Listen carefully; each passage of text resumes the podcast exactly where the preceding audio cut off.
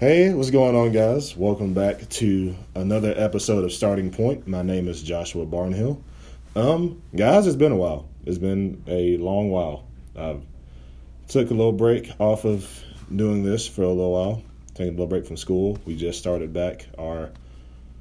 We just started the spring semester at CLC. We're in week 2 of session 1. So I'm back, getting in the groove of that. Doing homework again, not fun at all. It never has been. But I'm here. I'm enjoying it. I'm glad God brought me to where I am now. So, yeah, let's get into this podcast. Today, my very, very special guest is none other than the new face at North Highland Church, Pastor Adam Berryhill. How you doing, man? Doing great. Doing great, man. Did anyone ever tell you have a great voice for radio? It is beautiful. Beautiful. I hear that so much. I'm just like, I don't hear it, but I'm glad everybody else does. So, man, how you doing? Doing great. Yeah. Had a good service last night. It's been a good week. Yeah. Had a Monday off, so that was good to be able to sleep in and hang out with the family, watch some movies. That's good. Always good. I didn't even get to hear you speak last night. I was in the middle school service helping out with Pastor Dakota. Awesome. But I'm sure you brought some fire like you always do. Yeah, that was a good one. So good day. You said you had a good week as well? Oh, yeah. Been great? Yeah, good week. Really good week. Yeah. Know anything?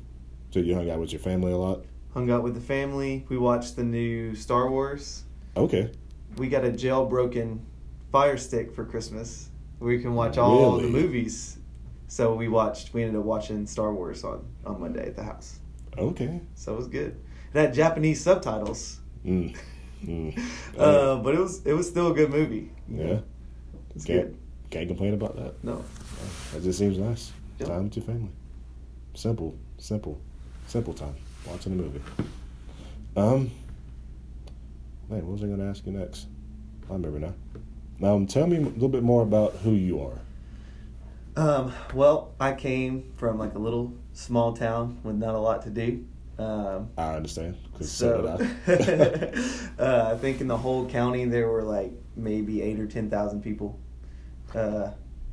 So I had to fall in love with like the little things first. So for me, I just hanging out with people. You know, we didn't have a lot to do in our small town, so we'd hang out in parking lots and drive around Sonic, and that was life. Hang out in Walmart parking lot, and so you know, I enjoy just hanging out with people and sports. I love sports. That was something else. You know, I've always been a huge fan of like whatever sport, whether it's football or basketball. I'm a huge basketball fan, LeBron fan. Oh. I try to watch every game for LeBron.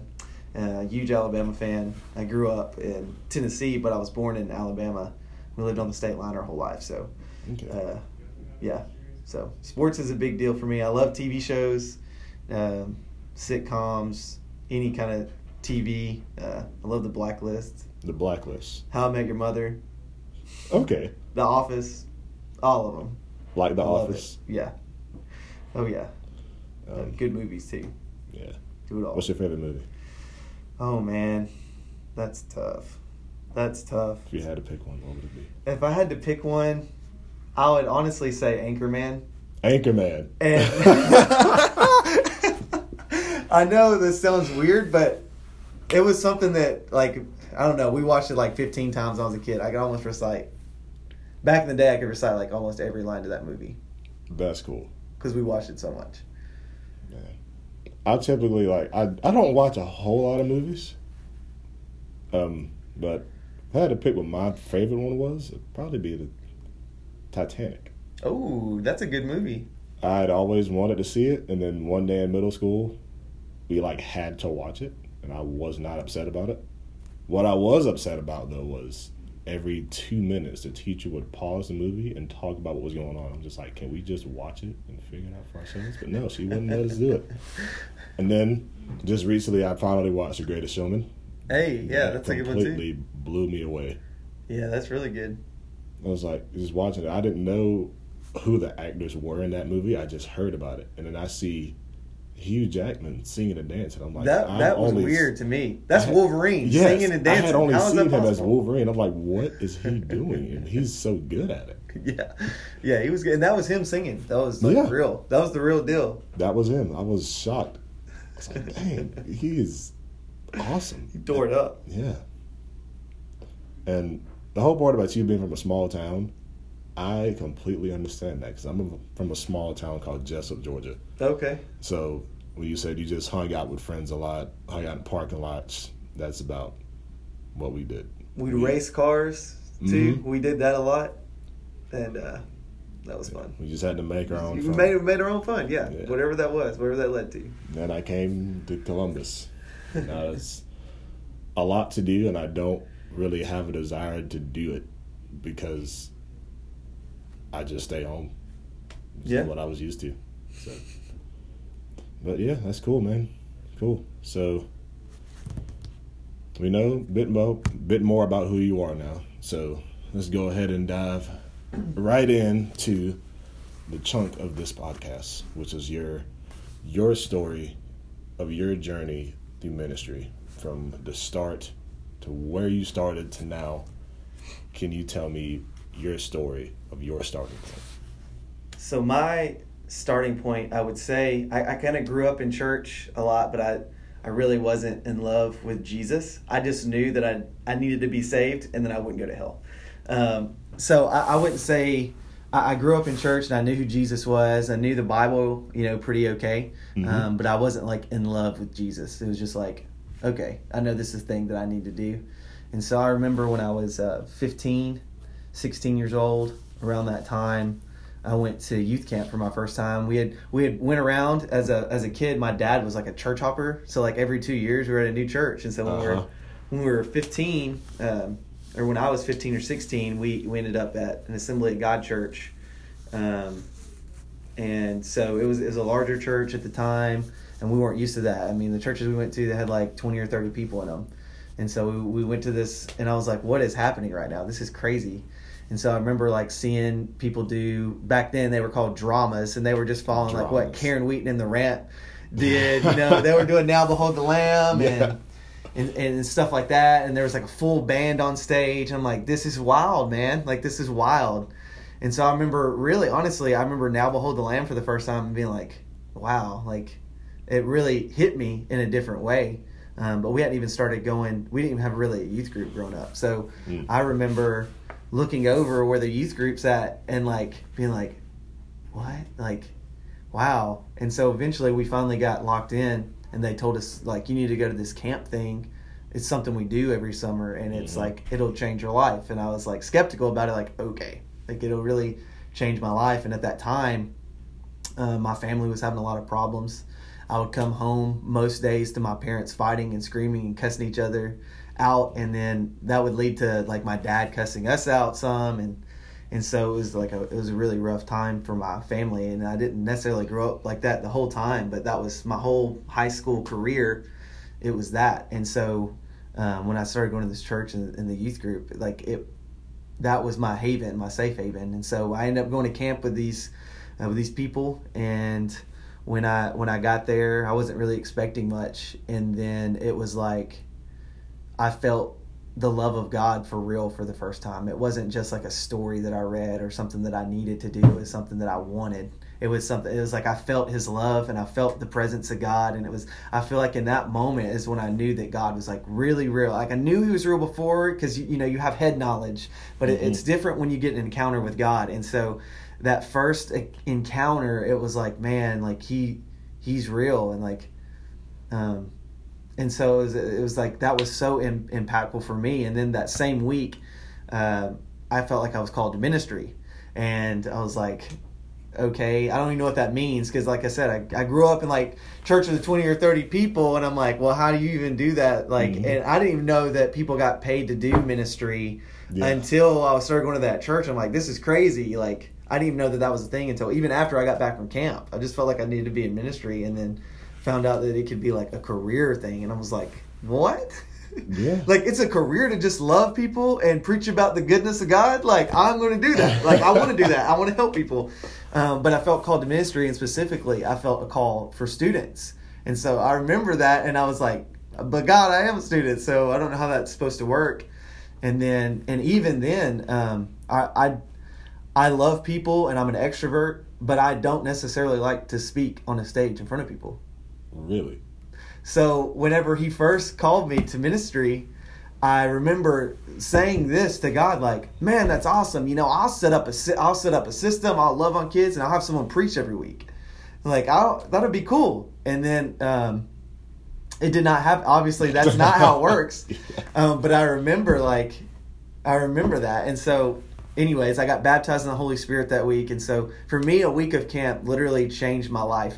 And even in that week at camp as well, I remember being really angry with my parents and specifically like my dad, you know, because of everything that was going on. And it was like he broke a lot of that stuff off of me in that week. And so, you know, camp's really important to me. Fine arts is really important to me because of what I saw in those dramas. And worship's a big part of who I am too because, you know, my first ministry position was actually I was a worship pastor, which we'll get to that in a minute. But... so anyways, I got back from camp and, you know, I was changed. And so then when I was a singer, I knew what I wanted to do. I didn't know how to get there. I had never known anybody to go into full-time ministry that was their job really. And, at the time for our church that we're at, that was a pretty, you know, decent sized church. The youth pastor that was there left like right after I got there. And then we went through, all we had was like volunteer youth pastors for like 3 years. Mm-hmm. And they rotated out so much. So it was like I didn't have anyone to really go to. My brother found out about Lee University. He was older than me, so he went there first. And so I visited, and I was like, this is where I'm going to go.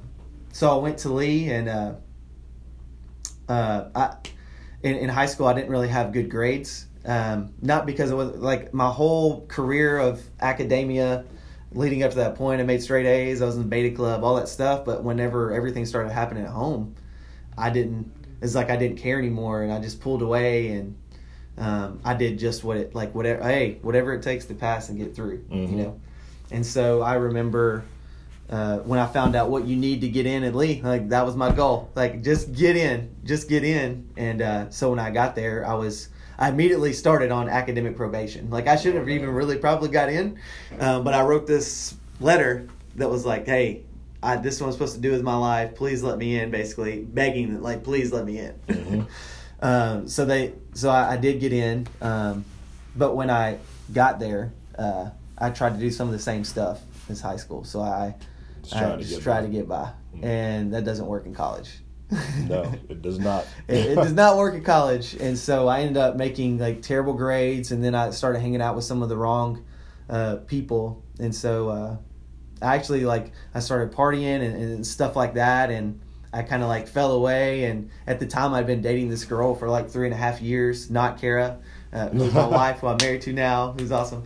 But I went through all that, and so I remember she was into partying and stuff. She went to UTC, University of Tennessee in Chattanooga. Okay. And so I remember one day I went to her dorm, and she's like, "I don't want to do ministry," And I looked at her and I was like, fine, I don't either. Let's not do it. So we both left school, and it was crazy because as soon as I left, it was like everything started happening. So she broke up with me after I left school for specifically her. We were engaged. Actually, I got engaged to her. She broke up with me. And I also lost my license in that, in that time. This is like the worst year of my life when I was like running mm-hmm. from my calling. I felt like Jonah being swallowed up by a whale.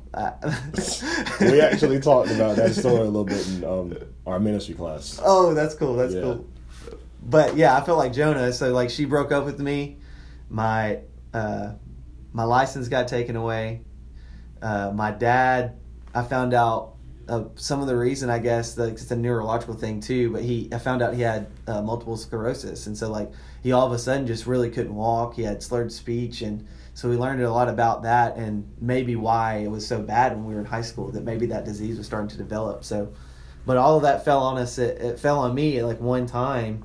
And so I remember I was still running from God. I was doing whatever it took to not do that, you know, because I was hurt. I was broken. You know, I was still partying and doing stuff just to try to escape everything that was happening. And then I remember going to church one Sunday, and I don't remember the message. I don't remember what happened. I just remember I was back on my face at an altar crying, and it was like, and God was like, you need to finish what you started. Mm-hmm. It was almost loving, you know. He was never condemning and shaming me. It was just like, I've been here all along. This has been waiting for you all along, and you need to finish what you started.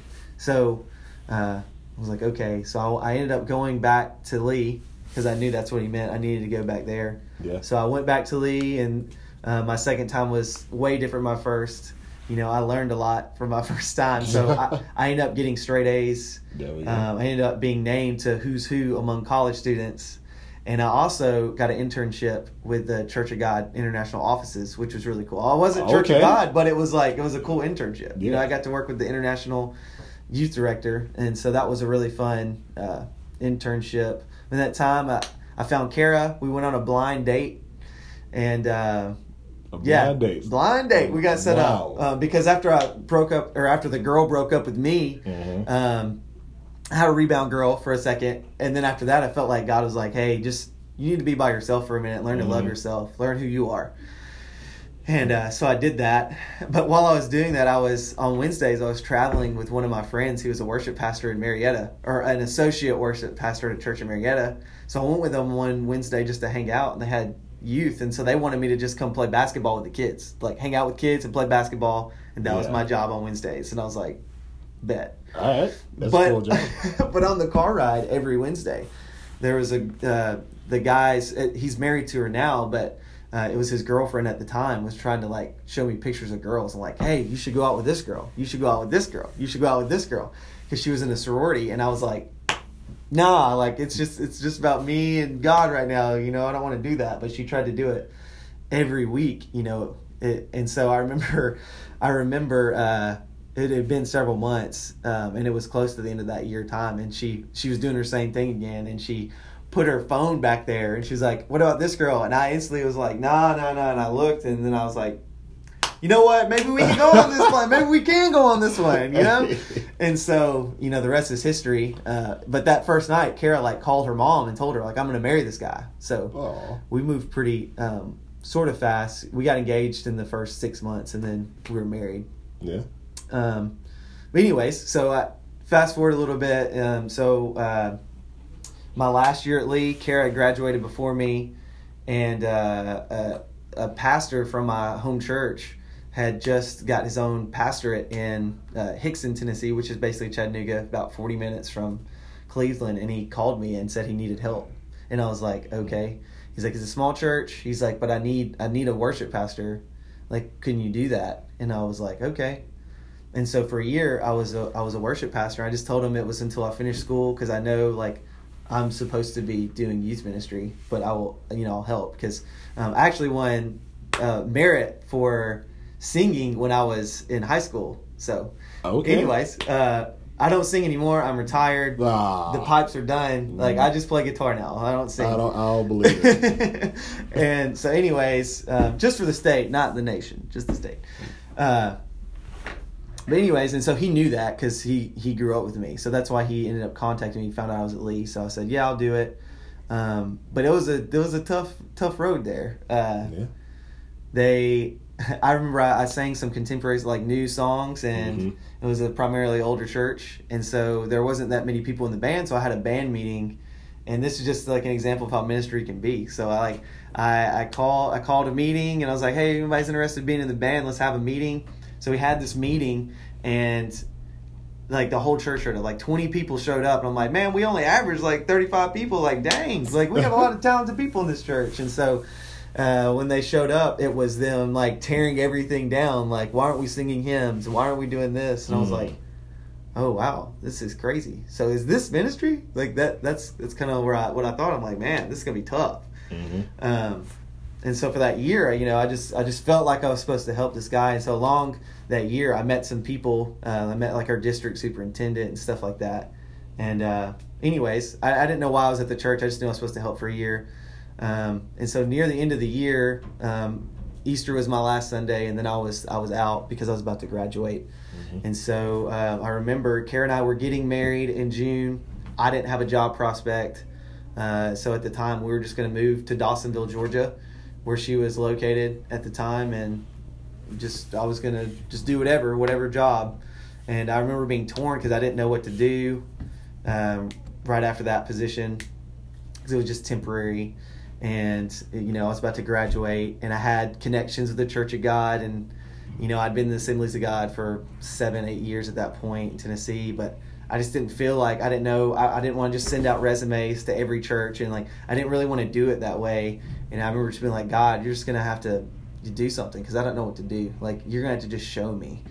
So I remember it was like probably a month before I graduated, and I was in the gym working out, and Kara called me, and she said, I think we're supposed to give like $5,000 to a guy in my stepdad's church. That is a lot of money. And yeah, especially for a guy that's about to get married without a job. Yeah. And that was all the money we had. And I was like, are you sure God told you to do it? And she said, yeah. And it was like literally a 30-second conversation. And I was like, okay, well then let's just do it. It's fine. And so that weekend I got a message from someone, from a pastor in Chattanooga, that they were looking for a youth pastor, and they knew the superintendent, and he had dropped my name to them, just from a brief conversation I had with him. Like, hey, I'm looking for this, but hey, it's cool. Like, he's like, there's nothing. I'm like, that's fine, man. I'll just go. Yeah. But I feel like because we gave, it was like an obedience thing, because we followed that step. It was like everything lined up after that. So I was in Chattanooga for like the last 4.5 years. Great church. It was a great the students were incredible. We saw a lot of God things. When we got there, there were about 8 kids on our first Wednesday, and we really saw that ministry grow to the student ministry as a whole of like 120 kids in 4 years. But that wasn't even the most impactful thing. It was more like the heart they had for God, that we saw people every week coming in that were like, when I saw them at school, they were completely different people than after they had been there for a couple years. Like, for instance, like for me, you know, we talk about wins in ministry a lot. We talk about like tangible wins, like goals and like all those things are good. But for me, some of my biggest wins, my biggest things that I love seeing is like, I had one kid, for example, that would come up to me, and he got saved. And I remember after a couple months, he was like, man, I'm trying to stop cussing. And I was like, hey, that's probably a good step, man. Yeah. That's a real good step. And so I remember him, he would come up to me and give me like an updates. And he'd be like, man, I've only said 3 F words this week. And to me, that was like a win. Yeah. Because he was open, he was honest, and he knew that was something strong, but he knew that he was getting better. Mm-hmm. And so for me, that's like one of my favorite things about ministry in general, is just watching people take small steps, because the small steps equal into the big things. And so that's my favorite part about ministry. And like I've seen people make the radical change too, like where they were just new people immediately. And I love those testimonies, but I love to see somebody kind of not struggle, but I love to see that grit and that grind of trying to transformation, you know. I love that. That's some of my favorites. Even me, like it's even in me, you know. I love it. And so then, you know, we transitioned out of there off literally like a word from God. We never thought we were going to leave Chattanooga, and just some stuff happened, and we really felt like God was leading us like out of there. And it was like sporadic. Like I hadn't put out any applications. I wasn't looking at other churches. And so we left like back in June and didn't know where we were going. I didn't even have a job. And at this point I have a wife and a son. And so it was scary. Yeah. But I knew I had to follow God, like, because I know he's going to be faithful, because that's who he is. Come on. And so I just remember it was tough. So for 6 months, I just had it was really cool to watch God along the way too, because we left that job. I didn't have a job. We went on vacation that we had pre-planned. I got back. I'm like, man, I don't have any work. This is gonna be bad.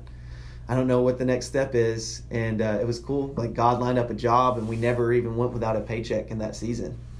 And then we had people literally sending us money like that we didn't know. We had someone send us a check from California for $200. Don't know what? Anybody. I know two people from California. One is a broke college student that goes to Bethel, and the other does not. Like, he would not do that, and it wasn't from him anyway. So it was like, we don't know. We don't even know anybody there. God blessed us with a new mattress in that season that we had been actually looking for a while, and we hadn't even told anybody we were doing it, and somehow we got a brand new mattress. Like, it was just God showing His, like, hey, my hand's here. Like, this is a season of rest for you. Like, that's what it was the whole time. And it was just really cool now to look back on everything that's happening. And then we, like I said, I'm not the type of person to, like, say, I didn't send a resume to 18,000 churches before I came to North Highland. I literally sent 2. And one was in Minnesota, and I just dealt with them by themselves first. And we just didn't feel like we were supposed to go there. And then I sent one to North Highland because I felt that I read the description and I just felt like it could be a real thing. And so then after we met, it was like everything Kara and I were praying for was like lined up and more. And so we were like, this is it. And so I can't wait to see what God's gonna do here. But it's kind of how I got my start. Man, that is an awesome story. Like, seriously, thank you for that. Yeah, man. Wow. And I can tell you now, like, the people here, we love you, man. So we love you, we love Kara, we love everything y'all been doing so far. Y'all just been great student pastors. Thank you. And great friends to all of us here. So thank you for everything that y'all been doing, and thank you for being who you are. Thank you, man. For your discipline and listening to God and just following Him. So that's good. And you are kind of already touched on, like, what was a big reward so far that you've seen in ministry, and that's like seeing people progress over time. So that's your reward. What's so far been the biggest challenge you've had to face, and how have you faced it? I think my biggest challenge is that culture is always shifting and changing, as far as in America, and so we have to, and it's really hard because kids these days are faced with so many different challenges than we were, and I really feel like now it's like almost like an identity crisis in America, you know, and so I think that's been one of the biggest challenges. And what I love about this generation is that they're passionate, that they love people, unashamedly so. Like they just love people, and that's literally anybody. And so I feel like this generation's got a bad shape because they're like, why are you so accepting of everything? Why are you so accepting of this and this and this? But really, it's not that they're just accepting everything that's out there. It's just that they love. And so for me, it's channeling that. It's trying to figure out how to use that for God. So it's just challenging because the culture is so different. And then even just because of the just unique challenges of America, it's just different. And nowadays it's like almost too that, you know, coaches and teachers back in my day, like it was like church was very important for everyone, and now it's not. Yeah. I've seen that. So that's a challenge now. Like people will run basketball, football practices on Wednesdays till 8. Sometimes, like, or it's 7:30, and it's like church is going on, but they don't care anymore. So that's been a challenge as well. Is like now everyone's schedule is so taken up. So. I did a podcast with my roommate yesterday, and one thing we talked about the Sabbath, and one thing he mentioned was that we live in a pretty fast-paced going world. Oh yeah, and it's hard to make time for stuff like this. Oh yeah. So, yeah, I can definitely see that being a huge challenge to try to overcome. So, wrapping this up, my last question that I want to ask is my favorite question, other than the story of the whole podcast. If you had to give any piece of advice to anyone, a piece of good life advice, what would it be? And I've gotten some good answers on this podcast, on this question. So, I think what I would say is to not always go for the shiny thing. Okay. Don't always go for like the low hanging. Don't always go for something that's shiny and there's something over here that's like muddled up and messed up. Because you never know what good can come in the muck. Like what good could come in that? And just because there's something that's shiny over here and it's mucky over here, but you feel God pulling you toward the muck, don't just look at the shiny. Go where He's leading you to go. Because if you go where He's leading you to go, He's always faithful to take care of you. And that's been true my whole ministry life. And in that, with that being said, what goes along with that is to have some grit, have some grind to you, because ministry's not easy. It is not. Life is not easy. And so it's really easy to quit and give up. Mm-hmm. Really easy to quit and give up. And so if you listen to God, like sometimes God may take you to the bright, shiny, awesome thing, but sometimes He's going to call you to the muck, and you've got to be willing to go to both, and you've got to be willing to have grit and grind, because both are going to have unique challenges. Mm-hmm. So be willing to grit and grind and don't give up. I like that. What I was hearing when you were saying that was like, you know, go to the muck if He's calling to the muck. And you said like you can go back and forth between the two if He's calling you to both. Yeah. Going to the muck, you have to somehow, because you can't just always stay in the spotlight. You got to learn somehow how to stay grounded and stay humble. You're not going to get that if you're just getting all the big, fancy, shiny everything. That's right. Something has to keep you in your place. And here's the thing. People see the shiny thing, but they don't know the work. Exactly. They don't even know the muck side of that. They just see a shiny object, but actually there's a lot of stuff there too that you're going to have to deal with. Everything that glitters ain't good. You got to have, hey. Don't go chasing waterfalls. Come. Yeah. Man, thank you so much for this time you gave me. Yeah. For your stories, for everything you put into this episode of this podcast. Thank you so much. I appreciate it. Thanks for having me on, man. You're awesome. Welcome. Thank you. Well, guys, that was Pastor Adam Berryhill, North Highland Church. Great man. Really great man. So glad he's here with us. Guys, thank you for your time. Thank you for listening. Tune in next week. I will have a new person in ministry to sit down and talk with. We get to hear their story and hear everything that they have to say about ministry and what they do. Really looking forward to it. Guys, thank you so much. See you next week.